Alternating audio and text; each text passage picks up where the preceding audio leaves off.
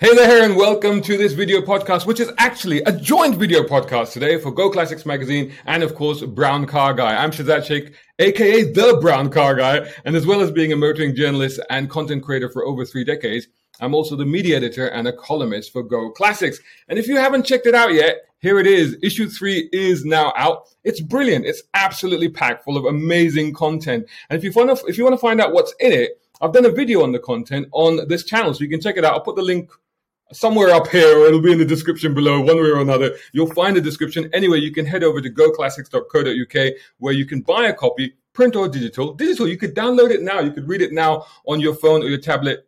But don't do it now. Do it after this podcast. Because joining me today, I've got a very special guest. He's also a very dear friend of mine who I know from back in Dubai. Uh, Matthias is founder and current chairman of the Concours of Elegance in Switzerland. He's also known for launching the Quail, which is a motorsports concours in California and annually showcases over 150 extraordinary classic racing cars. We're going to ask him all about that. But my most abiding memory of Matthias is that one time when we were supposed to meet up in the middle of the desert. I think it was for a shoot or something like that. So I'm standing there waiting for him. I'm staring down this beautiful, pristine piece of black tarmac that is just stretching out arrow straight between the dunes, like absolutely clear and straight. There's nothing on it. And I'm waiting for him. And eventually I can hear an engine approaching. It's definitely approaching and it's coming quickly, but I still can't see him. That's because I was looking in the wrong place. Because ever the maverick and always choosing his own path, this guy in his classic Range Rover was sure enough racing towards us, but not on the road. He was parallel to the road in the sand and he was grinning so widely that I could see his pearly whites from over a quarter of a kilometer away. welcome, welcome, Matthias. So wonderful to see you again after all this time, man. How you doing? Thank you, Shahzad. Exactly. What a great memory. I now that you described it, I could live it again. I could feel you know, the heat and the sheer fun of taking a different road to a meeting point. One of the beauties, actually, of that of that area is you can do it. Yeah, you can. And uh, yeah, I, I, mean, you remember that, right? You absolutely remember that, yeah? And I remember, what did you say when you arrived? I said, why are you using the road? Why are you using the sand? And what was it you said? You said, you said you can go fast on the road, but I can go anywhere. That's it. that was amazing. Yeah. So before, you know what? Before we get into all of this other stuff, that Range Rover, that was yeah. something of a special find, wasn't it? That was a very special find indeed. Well, i have always had a, a special eye and a, and a, keen collector for Range Rovers, the classic one. And um, having landed in Dubai, I, I thought to myself, no, I'm not going to buy a new car. I'm going to find a classic Range Rover because I need a car to go off road to go anywhere. And as I was shopping around, a, a Lebanese friend of mine who worked for Al Tayer um, said to me, Matthias, I think. So, just I to let people know, Al Tayer is the official dealer in uh, UAE, uh, Dubai and Northern Emirates for Land Rover, Jaguar, and Ford products. Right. And he said, Come on, I've got to show you a car. I've got to show you a car. You like Range Rover. So we go in the back, and I see this very, very nice green classic 1986 Range Rover. And I tell him and I say, Fadi, this is car for sale. This is my car. I would love to buy this car. And he said, No, maybe you cannot buy it because this car is owned by one of the Sheikh. Uh, a Sheikh is, as you know, one of the, the ruler or ruling family of, of the Emirate. And um, this one is not for sale, but I might have another one. So the car was looking at was very good looking. It had about 120,000 kilometers on the clock uh, which was very little for an 86 Range Rover. And I said, okay, fair enough. And then he calls me back a month later. So hang on a minute. What did you just say? How many miles did it have? 120,000 kilometers. It's about right. 65,000 miles. Oh, for an 86 Range Rover. For an 86 yeah. Range Rover. Okay. Yeah. Which was, you know, very low to our yeah. European standards. Um, but but you know, it, it, was what it was, and I wanted the car, and I was I would have bought it even if it had two hundred thousand. Yeah. Right? Yeah. And um, and being a Sheikh's car was pristine. It was well looked after. Yeah, so it was yeah. It was it was very nice. But then he calls me back and he says, Matthias, I've got to I've got to show you something. Just came in. So I walk back into the shop and here is another Cypress Green Range Rover four door. Um, it was it was a Vogue, um, 86 as well, automatic transmission, EFI. So it was one of the early EFIs. Sorry, did I say 86? That second one was 88. Right. Okay The first one was 86. And he shows it to me. And the car looks very nice, very detailed. And I look under the car and I see some markings, you know, on the Mm-hmm. suspension and the, the axle, you know, the markings that you see from the factory when the car's brand new. Just as it's come off the production line. Yeah, and I think Yeah. to myself, this is this is strange. Why would Yeah. this, did they change all the axles? Yeah, yeah. It turned out the car had five thousand kilometers. Okay, now we're putting it into context. So we're talking about what 120,000 kilometers, 5,000 kilometers on a 1988 car. And this was what year when you found this car? Two thousand nine. 2009. So it, it, it was that about 20 years later. Yeah, exactly. So you know, I mean, we've seen this before. You know, cars tend to have this magical thing that you know to increase their value, people make them go backwards. Yeah. Yeah. Ferris Bueller's day off. Yeah. exactly, exactly. Very, very inspired. And so I said to him, I said, no, no, no, this car doesn't have 5,000, although I saw the paint marks. And I, and I thought to myself, well, let me check. So I started lifting all the carpets. And what I found, you know, when a car's being used, there is dust, there is, there's dirt, there is, Yeah, of course. Yeah. that, you know, Especially an off-roader. Espe- yeah, especially, and even if they haven't been off road in that area and, and whatnot, it doesn't matter. There's always a bit of rust. There's Yeah. always a few things. That car was brand new, brand Wow. new, brand new. And so basically, I told him, I said, okay, it's a great car, but it's probably all the the, the joints have to be changed. You know, the the the so so we did a bit of work on it to make it uh, work so that it doesn't leak all its oil from the first go. Um, but there you go. That's how that's But, how you. but leaking oil is just a Range, Range Rover thing, though, isn't it? don't, don't. don't go there. He's like, don't go there, don't go there. but the, but tell me though, going back to that Range Rover, so what was the story? How comes it had so little miles on it?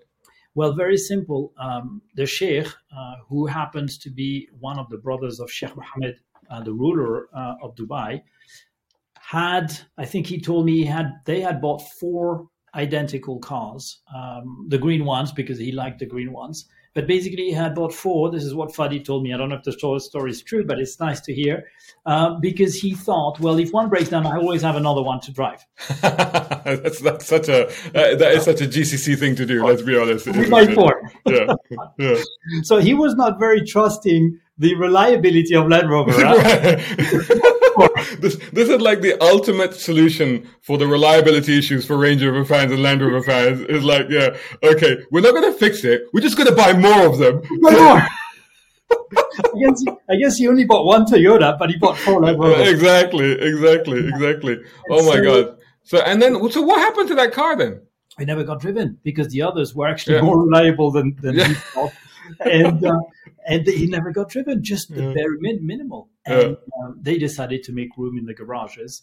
Um, and so they just sold the cars, and that's it. Maybe they've kept some, I have no idea, but they sold some of these, and that was part of the lot. Right. It was a true honor uh, to actually own a car that had been in, in royalty hands. Uh, Exactly. Yeah. had a, a specific number on the on the door on the B uh, on the B pillar, uh, which is the registration number within the Sheikh's collection Wow. uh, of the car. You know, it was Yeah. the number was there, so, so it was very special, very Yeah. very special. How long did you run that car for? I've kept it uh, until 2015, I think. Uh-huh. Um, and then what happened was a bit of a mistake. There was a misunderstanding between me and a friend of mine. When I left Dubai to take another uh, job opportunity here in Europe, I kept the car and I thought yeah, I'll ship it back later because I had to go quite Right. uh, quite rapidly because the job was starting. And a friend of mine, you probably remember him, Arif, Mhm. um, offered to keep the car. So I said, "Oh yeah, please keep the car." Yeah. And he kept the car. And I don't for some reason, somehow, uh, he sold it. All right. On my bad. I got the money; it's not the issue. But But I mean, the thing is, like, w- but he was he was he was Land Rover's owners club, wasn't he, in the UAE? yes, yes, yes. Yeah. yes. So so clearly, in any case, it would have gone to a good home because it would have it would be in that network, right? Do you want to know the story? How much of it can you tell? Oh, I don't. can't tell. I don't know to whom he sold it, but he sold it to somebody, and somehow that owner or the successive owners were very wrong. oh shame no! on them publicly, shame on them. Oh no! You remember Faisal, Faisal Al Salawi? No, I don't think the guy so. who used to work at, at uh, the Gas Marina. one day Faisal writes to me and he says, Matthias, is this your car? The car abandoned on a on a police lot. Oh no! Totally. Tires flat. The the, the car was new. The car was Yeah. new. I, I only put thirty thousand miles on it. The car Oh, oh, that's sad. the Oh, that is sad. the peel. I mean, horrible, horrible, horrible. The car was sold for auction at one of these Yeah. cheap auctions that just Yeah. you pump cars. I have the photos of the car in that condition. I have to tell you, I cried. I promise you, I cried. I feel you. I I- feel I- you. I did it. I mean, it just, it was, You it know, was- this, and and this is the thing. This is the thing about cars. It's what I always say is that unlike you know, unlike a computer, unlike a fridge, unlike you know a television set, you know, they're not just an inanimate object, are they? No. They're a living, breathing thing. They have a soul, and you develop a connection with them. And the fact that you followed that car through, and the fact that somebody then told you what happened to it, and the fact that that emotionally impacted you—that's that's only something cars will do, right? correct. And I strongly believe it. I know you and I may end up, you know, considered mad, but, but I believe it. I seriously believe it. Don't talk bad to your car. I feel exactly. Yeah, I, you know what? I believe that. I absolutely believe that. So I tell you what. Before we get on to you know your, your the professional aspect of what you do, one very interesting insight that obviously you have because you know you've operated in the Middle East, in Europe, in the Far East, in America, you know, and so you've been exposed to car culture all around the world. And you know, going back to again the camaraderie of you know people like the Land Rover Club and people telling you about what happened to the car is one of the things that I loved about you know operating and working in Dubai. Uh, and as you know, we used to do these little events. And you know, you'd see the entire mixture of the Dubai community, the diversity of the Dubai community coming together to celebrate cars. But you know, looking around the world, do you see like a key uh, commonality between car people around the world? Absolutely. Hands down. Absolutely. And this is probably one of the most um, amazing effects of our society today. Whilst, you know, cars do have a bad reputation, uh, apparently, Yeah. I'm not going to go into that subject. But one thing that people tend to forget is how cars have been a catalyst. You know, it- it- take a step back and, and rethink about cars and generally transportation but cars were a different means of transportation. Transportation used to be, you know, to transport goods, to transport people, but the individuality of cars really turned the process and, and, and the appreciation for, for that object from people. It gave them freedom, freedom to sing, to shout in the car, to be themselves. It was an extension of themselves at some point. I mean, it is it is no secret that back in, in the early days of cars, um, wealthy owners would custom order a car per their liking, what they wanted. So you see, right, there down, right down to the bodywork being completely different because in those days they were coach built bodies. So you There basically bought the chassis and you said what you wanted in terms of the body.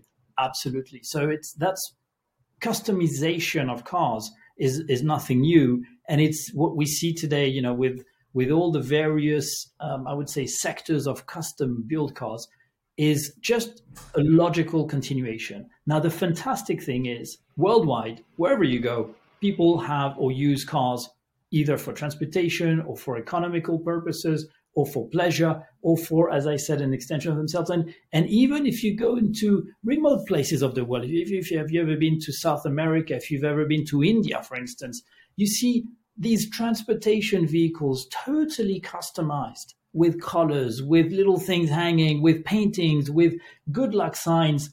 I mean, everywhere you go, that that item, that object is a catalyst, right? So at different levels, you do have the same passion. And ultimately, when you put two individuals together, it does not matter their finance, their background, where they come from, what their passion is, they end up liking the automobile with a capital A. And that I think is a really beautiful, beautiful thing. It is, isn't it? And I, and I know you attended many of our events as well, and I attended some of yours as well. And it was a case of like the wonderful thing is you you know you'd have you know Emiratis turning up in G wagons, you'd have the Americans turning up in trucks, and you'd have you know Filipinos turning up in Honda Civics with stickers on them, you know, and it would just everybody would just park next to each other, and we'd all just be talking about cars, and it was just incredible, and it was a wonderful unifier. Absolutely. There- There's no fighting. There is no, my car is better than your car. It's more about, oh, tell me about your car. Oh, how interesting. Oh, I didn't think of this. You know, and Yeah. that exchange is culturally enhancing and mentally enhancing. And it's You know, really it- fantastic. And there's something that you just touched on um, in what you were just saying a few moments ago about car culture around the world. And it's one of the things I often tell people here. Parti- uh, all- You know, I don't know if you'll feel the same way as I do, but I think being in Europe, we do get a little bit blinkered and we do tend to think that we own the culture or we own, you know, car enthusiasm or, you know, a passion for cars. What we don't realize is, like you said, go anywhere in the world and you will find a community of people even if it's just decorating their cars or it's a local street racing culture or it's like this weird culture where the japanese put massive pipes on the back of their cars and stuff do you know what i mean there's always you know what i mean but there's always something isn't there always and wherever you go. And actually, if you do travel the world, I advise you to, to those of you who are listening, you know, take the time to look at it and don't expect to see what you see in your own region area. Go explore and you'll be really, really amazed. I mean, I've, I've been fortunate to travel a little bit and um, it's, it's outstanding, uh, really outstanding. And even when you don't speak the language, um, I was once doing a recce for a rally for, for the company I used to work for. Um, it's an Asian hotel group, the Peninsula Hotels. And we did this amazing recce. We wanted to do a rally from Bangkok to Hong Kong, which would have been, you know, one of the, you know, things to do in a lifetime. definitely Um, and so I, I ended up, my partner and I, we ended up, my business partner, we ended up into the most remote places of China, right? We didn't speak a word of, of, of Mandarin, of Mandarin in that case because it was not by the shore. Yet the conversation about cars broke down all the barriers. We know we would see cars on the side of the road. We would stop. There was an old BMW. There was a, what did we see? An old MG. There was a few English cars. I don't know when they were imported, but but the owner was so incredibly proud to share this. I mean, that is fantastic. Again, it is culturally enhancing and, and mentally enhancing as well. and what about yourself matthias how did you first get into cars was it something that was inspired by a parent or a relative or was it something that was just inherent That question always comes back. You know what? I can't remember. So it must have been very, very, very long time ago.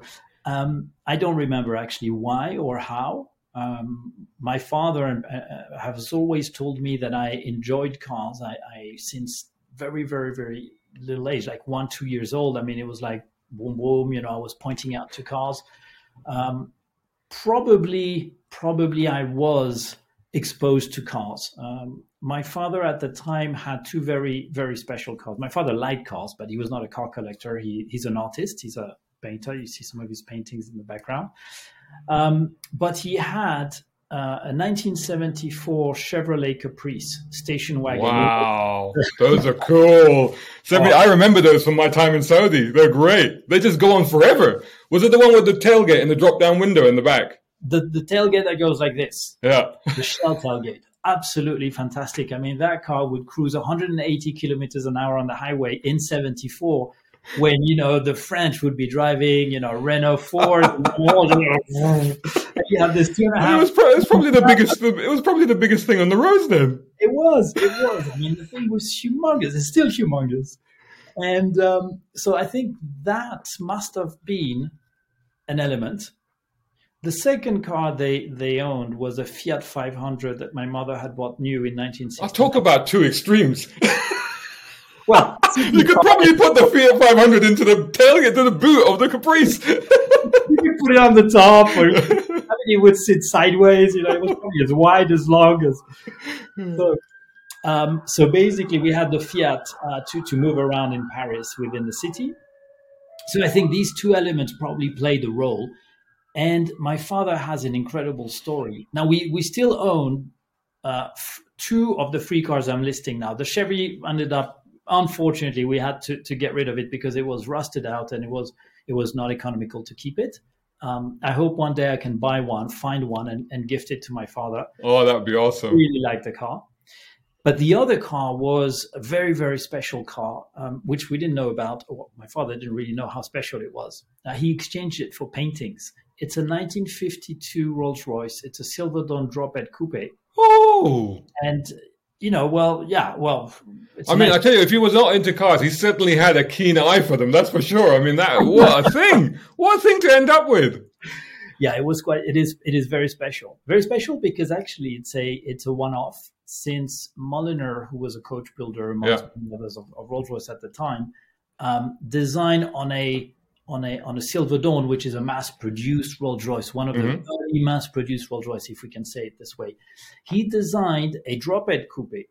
He designed two cars, and of the two cars he designed, one had a standard. Uh, it's a four-seater car, you know, with a standard drop head, uh, drop down uh, top, you know, with the, the the lights in the sides, the, the windows on the sides. We call them lights, but the windows.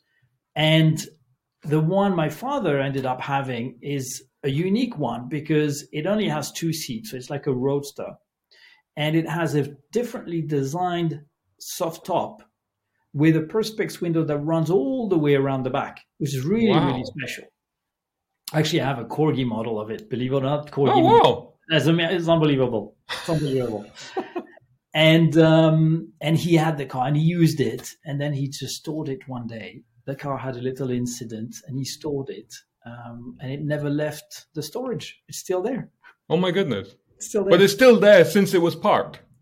yeah, well, we moved it on, Uh-huh. on a trailer from one storage to another. Right, right, right, right. It's Not been run or started since 1977 Oh my goodness! Wow! 1978, I think, some somewhere around those. My goodness! Um, So what's the plan with that, Matthias? Are you going to get it working and get it get it out and about? Yeah, yeah, of course, of course, of course. Now the plan is how to do it, how much do we do in it, and when do we do it? Because that's obviously quite expensive. So it's, Yeah. it's a it's a project that I have that I'm working on, um, and it ultimately will will take place. And I, I would like to do this um, sooner than later. Oh, that would be amazing. That'd be absolutely splendid. I tell you what, that'd be I'll, I, when you fix that out. I'll come over and we go for a drive in it. That'd be amazing. Absolutely, absolutely for that. that would be epic. So moving on then. Um, so you, I know you as a big events guy, you know, and you know you've created these incredible, very prestigious and very high profile events around the world. How did you get into this, and what is it that appeals to you about creating these things, these sort of events? Well, I think it was a mix of two things. Um, one, it's my passion for cars, obviously. Huh? Uh, as, a, as a teenager, I wanted to be a car designer, and my father said, "No, no, no, don't be a car designer. Being an artist is a very difficult job. Be a lawyer." Yeah. so I went to law school, All right. But I but I ended up quitting the job because I finished law school, but I ended up quitting the job because of my passion for cars. And you see, when I was a student, it's a it's a small detail, but it's important to mention. When I was a student, in order to to be able to continue maintain and run my cars, because for me that that was very very important. Um, my father didn't have much money at the time, and he said, "Look, I can't help you. Uh, you're on your own." So I worked on the side and ended up working in an events agency. And I discovered something absolutely magical, which is the world of events. Now, this ephemeral moment where you throw your clients into an ambiance, into an experience, and they they go from their normal living to that experience for a set of time, an hour or half an hour, and then they come out again. They you see them coming out of it changed, modified. They they have a different perspective, and they're like, oh, they're or they're relaxed or so the world of events I thought was really fascinating, and I decided to pursue a career in, in the world of events, not thinking events cars, but just events in general. Right. Yeah. Yeah. Uh, back in Paris, I worked for an agency. We did a lot of uh, product launches for Louis Vuitton. You know, you could imagine the type of events it was. Yeah. Super creative, uh, uh, just beautiful, beautiful things. And, and they continue to do them. So I went to, to Boston and I and I did a master's degree that was in line with events communication.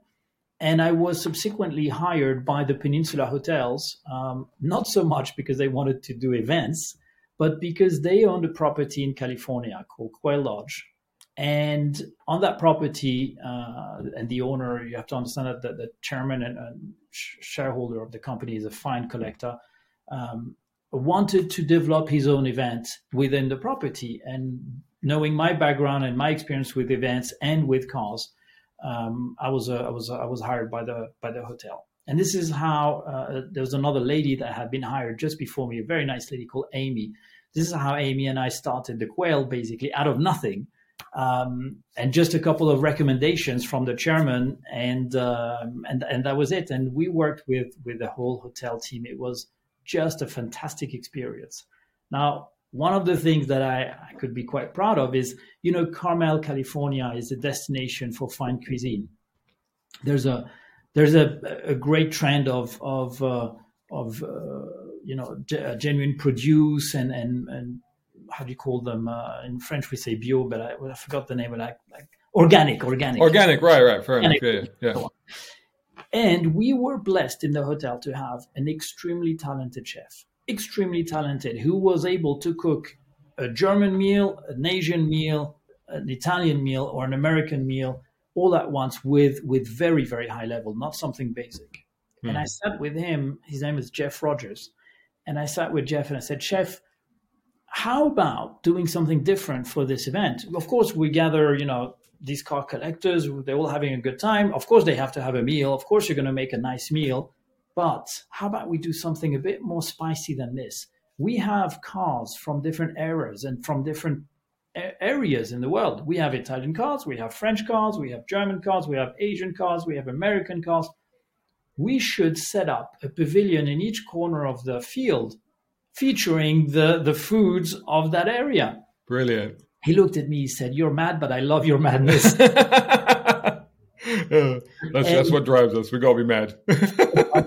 and uh, and we did it. And I think I think that element really set the quail apart um, because it was always from the beginning a culinary event showcasing you know these incredible automobiles because incredible automobiles you know i would say the best ones were shown at pebble beach and yeah. you can't beat pebble beach pebble beach is the number one event in yeah. that i mean it's just outstanding on every level and um, and we're not trying to compete by all means. We just try to you know focus on something a bit different. So we focused on sports and race cars only, which yeah. were maybe at the time. This is 2003. Um, were not featured at major concours. Yeah. Because the concours was, you know, for the traditional body lines and so. That's on. right. That's right. I think I mean back then it was only really Goodwood that was doing that sort of thing. Exactly. Yeah. Exactly. So, so we decided to do that event with, with a twist, sports and race cars, but mostly hospitality. At the end of the day, it was a it was a great event for the hotel company to showcase what they're allowed, what they, what they are able to do. And uh, and I'm really really proud of the team uh, of Courtney, who was an employee that I hired, uh, that I showed and trained and and brought up to become the director of the event, and extremely proud of her because she's still there and she brought the event with the rest of the team, obviously, just to something at another level. If you've never been, do me a favor, go. Um, it is something special.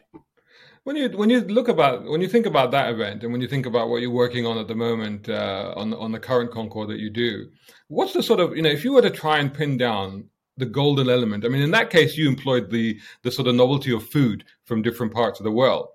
But if you were to say what is the what is the element that brings these things together, and I have my own opinion on this as well, what do you think makes for a good event? It's because it's not just the cars, is it? I mean, cars the cars are fundamental; they're an important part of it, yeah. but it's not just the cars, is it?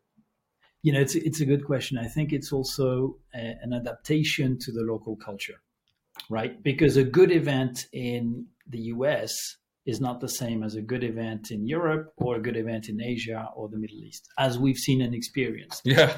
Um, and I think what makes a good event is the understanding of what the local culture expects, right? Because otherwise, you're just trying to to make two things that don't meet. Um, ultimately, and this is why it comes down to yes, the cars do make a good event. When, it, when we're talking about car events, obviously. Yeah, yeah, yeah, car events, absolutely, yeah. Oh, because yeah, this is all about cars. Yeah, definitely. Yeah, the list is long. Yeah. Um, so I would really say, understanding that that element, so you can deliver it to the audience, um, is probably what makes a good event. After that, you have the hospitality, you have the creativity, you have a different factor. You have you always get the wow factor, you get the different C factor, um, and and as an event organizer, you have to think about it. You have to think what will make my event different? What, what is, you know, in marketing, we talk about USP, the unique, unique selling point. Yeah. And that is very, very key in an event because you can't be just replicating somebody else's event or just another event. Um, that's not the point. The point is really to showcase something different, like an artist. You know, how am I expressing my, my art differently? I think that's a very, very valid point, and I think particularly what you said about the cultural aspects of it is very, very important. Uh, and and as a as a sort of expanding on your point a little bit further, because I actually wrote about it in the current issue uh, about events. Because I, you know, after after the pandemic, it was wonderful to be able to get out and to go to events and all of this sort of stuff.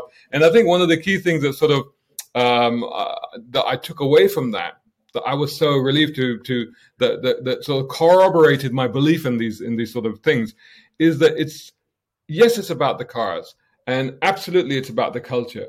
But I think first and foremost it's about the people. You know and that's one of the things that I learned is like you know because you go to these events and when you go to an event you make friendships. You find out certain things. You learn stuff that you never knew. You, you, you i found a guy that bought a bentley because he wanted to talk about mental health. I mean there was you know you normally you would never think about that. But the more i spoke to him the more i like yeah this makes perfect sense you know? And you you start and you develop these relationships. I mean you know we develop these friendships like you and i have you know? And i think that that to me is a fundamental thing. And i think one of the things that's very important for people to remember is that the cars are extraordinary but it's the people that make the cars because it's the people that give the cars a story and it's the people that basically animate that car and give it a reason for existence and i think that's fundamental. But i think what you've touched on is incredible because what you've actually identified is the fact that that story that story of that interpersonal relationship between the human and the, and the vehicle is different all around the world isn't it? Completely completely. And you're you're absolutely right by by saying the people are, are the, the, the key element. In fact um, they are the only important part. Uh, obviously, when I talked about successful adaptation, is also to, to, adapt to the local people. But what is fascinating is this is why we, we touched on it earlier in the in the show. Travel the world, go to the various events, and you will listen to incredible stories. You'll see how every single person has a story to tell, an attachment to that car, and this is what makes it very rich.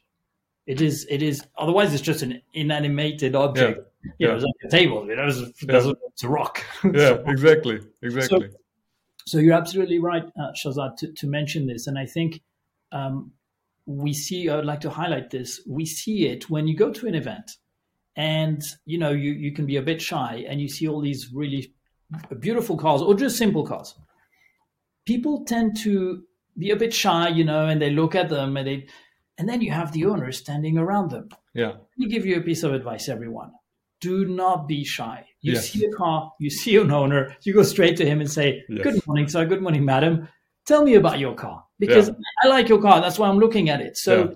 imagine if you come to me and you're looking at my car, obviously you have an interest in my car we have something in common. Let's talk. and, and, and, and, and this is the, and you're absolutely right. And one, one thing that people who are shy, what they don't realize is that anybody that's taken the time and the effort to clean and polish and detail the car and bring it to an event and stand next to it is keen to talk about it because that's why they're there. That's their favorite subject, you know? Maybe, maybe sometimes too much. So, so sometimes too much. Sometimes you have to know when to, okay, yeah, all right, now you're just getting geeky and anarchy. All right, let's move on. You know, we don't need to talk chassis numbers. Okay, let's move on. Yeah, but, but I know what you mean. But normally just, but even if you're not interested in what they're saying, but just to be able to enjoy the aura of the passion and the enthusiasm that somebody displays for their pride and joy, you, you soak that up. And it's like what you said earlier about, you know, you, somebody goes to an event and they leave the event changed. Changed. They do. They do. You know, one one day, um, uh, Tom Bryant, the, the editor uh, who, who, passed away uh, of Road and Track, uh, Tom Bryant was a fantastic uh, journalist, and I was privileged to be interviewed by him, not because of me, Matthias, but because I was d- directing the quail. And he asked me, and he said, Matthias, what is your favorite thing about an event? And I said, people smiles. Yes. Because, because, they come to the event, they're already happy, huh? usually. They don't come unhappy. Huh? I don't I'm going to go to this event and be miserable today. go to the doctor for that. I'll come to events. But basically, they come happy and then they, they are in awe. And this is the magic of events we talked about earlier. It's just to make people happier. And and the fantastic thing with car events is you have that symbiosis immediately. You can go to to to an art exhibit. It's fabulous but it's less likely that the art will speak to you than, yeah. cars end up speaking to you because we it's it's much more accessible. We all relate mm. to cars. Um, yeah. I'm not putting them on a comparison. I'm just saying it is perhaps more accessible, And therefore, if you go to an event of car event, doesn't matter what it is. That can be a, a small gathering, cars and coffee, or something major. Yeah. Uh, in London, you have some of the world's best concours, by the way, which I recommend people do go. Please do go because it is what you'll see you'll never see otherwise. So, Yeah. so you see them in the flesh. You can access them. You know, you don't have ropes and barriers. It's not like the motor show where you know, are you invited? Yeah, yeah, yeah. no, no, I'm not And, and, and actually, and picking up on that point, because that's very good, because it's a good segue to where I wanted to go next, actually, is the evolution of car shows and car events. And I know that you and I privately, we've spoken about this a little bit, but, you know, we have seen this kind of, um, I wouldn't say demise, but certainly a decline of sort of the traditional motor show uh, has sort of started to happen over the last few years. But conversely, on the other side, the events that we were talking about, like the concours events, the Pebble Beach, the Quail, the Goodwoods, these things have actually grown and got bigger. Do we see a shift that's happening in the world of automotive events? You, you know, I- I think so. I think we do see a shift, or perhaps, and and this is an open conversation. I, I'm not sure if I if I if I have the if I can speak the truth, but I see a shift just like you, or maybe I see a deviation of the motor shows into something that was completely off from their original objective. And at the end, car manufacturers and people who like cars they don't want to deviate into something which doesn't relate to them. So they end up sticking to what speaks to them, right?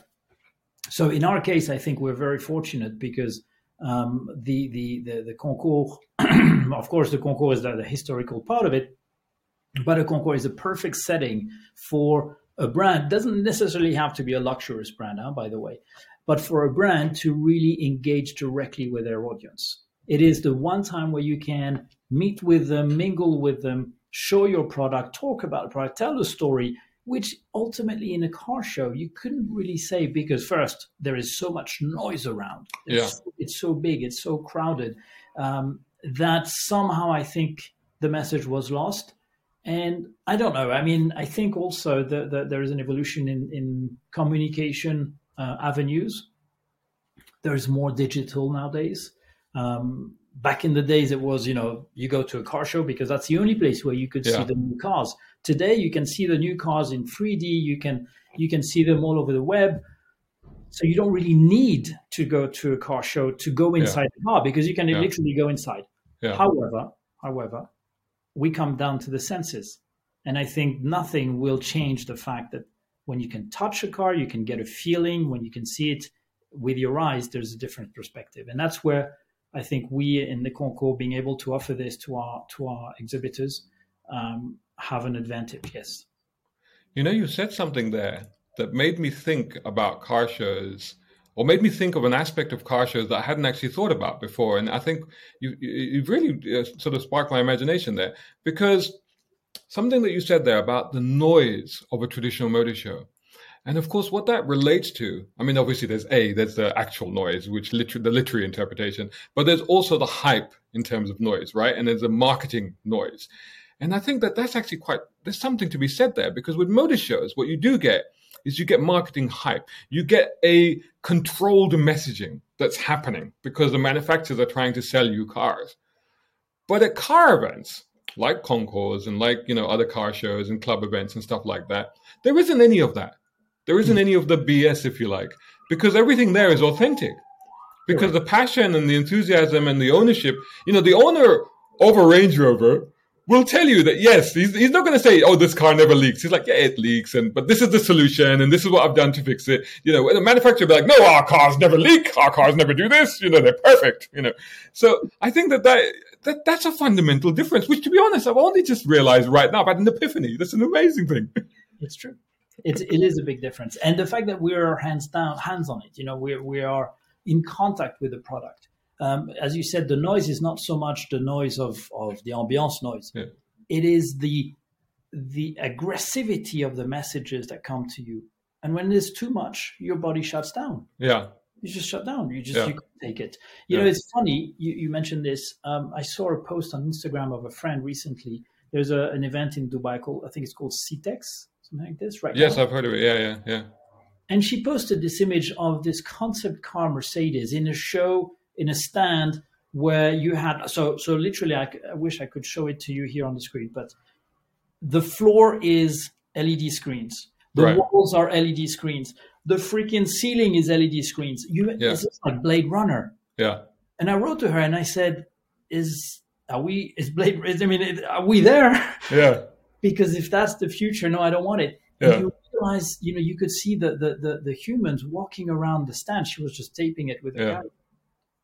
You could see that they were like like zombies, like like, like hey, cool, wow, Yeah. oh my god, I don't know. I was like, this is madness. Yeah. Yeah. Is madness. I think I think there we've Yeah. gone a little too far. Yeah. Um, but you know what? Yeah. Human will survive, and we'll we'll end up coming back to. Oh, we will, we will. I mean, there's, a, I mean, you know, there's a difference, isn't there? Because that aspect of what you've just described there, that's the woe factor.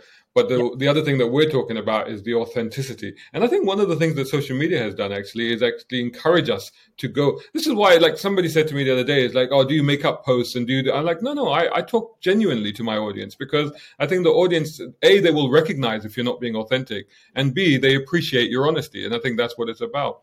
So anyway, moving on and kind of trying to bring this to a wrap up sort of thing. Um, the world of classic cars. Because as you and you touched on this earlier in this conversation, you know the the, the world of cars, the world that, that we live in, the world that we embody, which is the enthusiasm for everything automotive, automotive, is under pressure. It's under threat a little bit, you know, because of the and you know to be fair, the climate issues need to be addressed, and we need to do something about it. But what do you see as the future for a car enthusiasm, but be particularly classic cars? Do you think that because some people said to me, "Oh, after 2030." So, for example, in the UK, 2030 is the cutoff point for selling petrol diesel uh, cars in the market. Some people say, "Oh, well, classic cars will become worthless after that," and I'm like, "No, I don't think so. I think the, quite the contrary is going to happen." It, I don't have a crystal ball, Shahzad. Um, Yeah. And I would not have the the the I would say the the say la prétention, the, you know, pretend that I would know the future.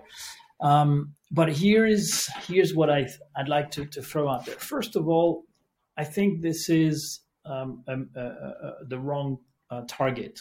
When when people talk about ch- climate change and they say, "Oh, the classic cars," you're talking about the the point of the needle, right? Yeah, yeah, exactly. So- it's like it's like point zero zero zero zero zero zero something percent, you know. Means nothing. Now, classic cars versus classic car. What is a classic car? You know, is any Vauxhall rusty with a broken engine from the, the 90s? Is that a classic car? Uh, what makes a classic car? What is worth keeping at all cost and what is not necessarily worth keeping at all cost? Then there's another conversation. Um, people might be surprised, but I really like the car. I, I actually drive on a regular basis an old Renault Twingo, right? It's a fantastic car. It's got Yeah. plenty of room, and I bought it for very little money, and I Yeah. enjoy driving it around. It's perfect for the city.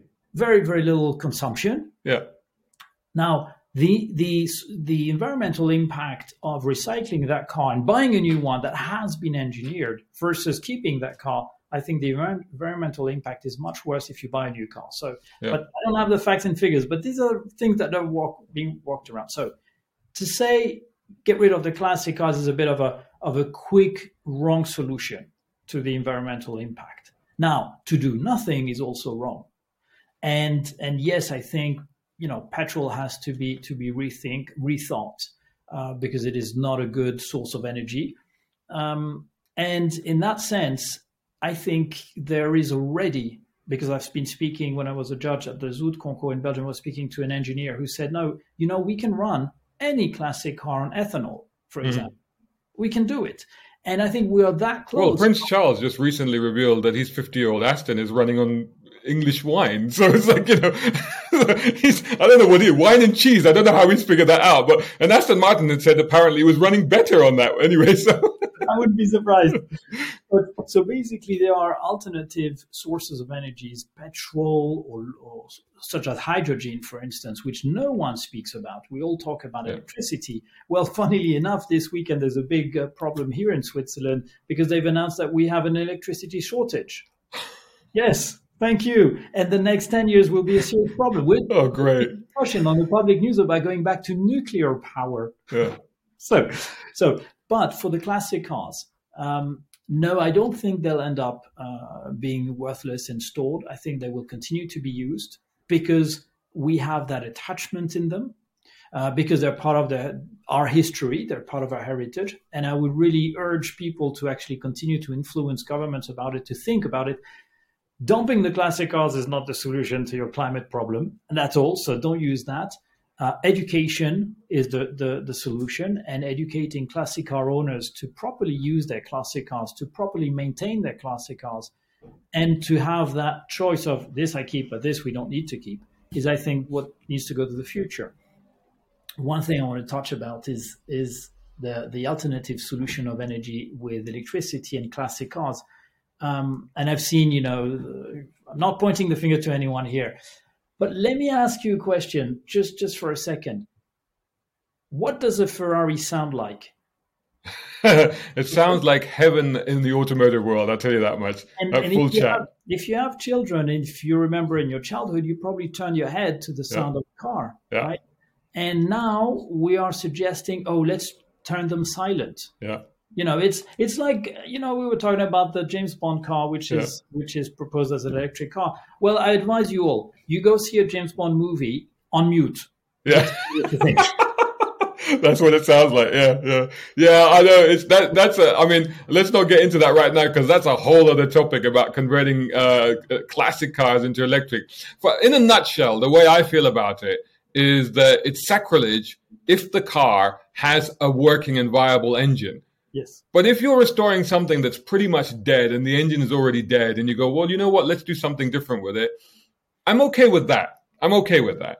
But like, for example, there's a company here that took the engine out of a Ferrari, since you mentioned Ferrari, they took the engine out of a Ferrari and they put electric motor in there. And their and their and their and their their excuse was that well, you can it can always be you know reverted back. And I'm like, well, yeah, but why? why have you done that? You know. well, you're you're taking away one of the key senses of a car. Yeah, yeah. And and I think what makes people appreciate a car is obviously the line, the design, the yeah. it, okay, the the feeling of driving it, and in that comes another sense, which is the hearing sense. That's it. It is no secret that car manufacturers have invested tons of money into the sound of cars. You know, the doors. Yeah, the, exactly. Yeah. And the exhaust pipe. Yeah. The exhaust pipe is not just exhaust out. Yeah. No, no, yeah. no. It's a very well thought about system that creates a specific sound. That's is, this is how cars create their own identity. Hmm. So, so just taking off the engine and replacing it with an electric engine, I don't know. It's to me, yeah, it's just like okay, scotch tape. Yeah. you're a beautiful person, but you can't speak. Well, I'm losing fifty percent of you. Imagine Shahzad. I mean, you're you're a great, you're a fantastic soul. You're you're you're radiant Imagine that you had you couldn't speak anymore. That'd be the end of me, that's for sure. But thank you for saying that. I appreciate it. Anyway, um, on that wonderful, I think I should I should quit while I'm ahead because that was a very nice thing to say. But anyway, but just to let people know, what are you up to next, and where can they find you if they want to get in touch with you? Well, very simple. We are preparing next year's Concours d'Elegance in June 18 to 20th in Switzerland. It's a historic concours, one of the actually the oldest concours in Europe in activity now. Um, so you can find me there and you can find me on concoursdelegancesuisse.com or you can find us on Instagram at Concours d'Elegance Suisse and uh, follow us and you'll find all the information about the concours and the other rallies that we organize. And it's also, where's it? Project Automobile. Uh, is that .com? projectautomobile.com is my company in, indeed and you can also go on it it's just a landing page but it will send you back to send me an email at project uh, it's simple it's info at project automo- uh, projecta.ae because i still run the .ae address actually. Excellent. Oh i still got the, the link to the old uh, uae brilliant brilliant. matthias Mate, it has been absolutely wonderful to catch up with you again on this uh, this format and, and doing this podcast. I can't wait to meet you. I'm sure that's going to happen pretty soon now that we can all travel again. But I can't wait to to, to give you a good old hug as well, you know, because it's absolutely been wonderful to chat to you today. Thank you so much for doing this, and uh, catch you again soon, Matthias. Thank you, Sadat. See you soon. Take care. Bye, everyone.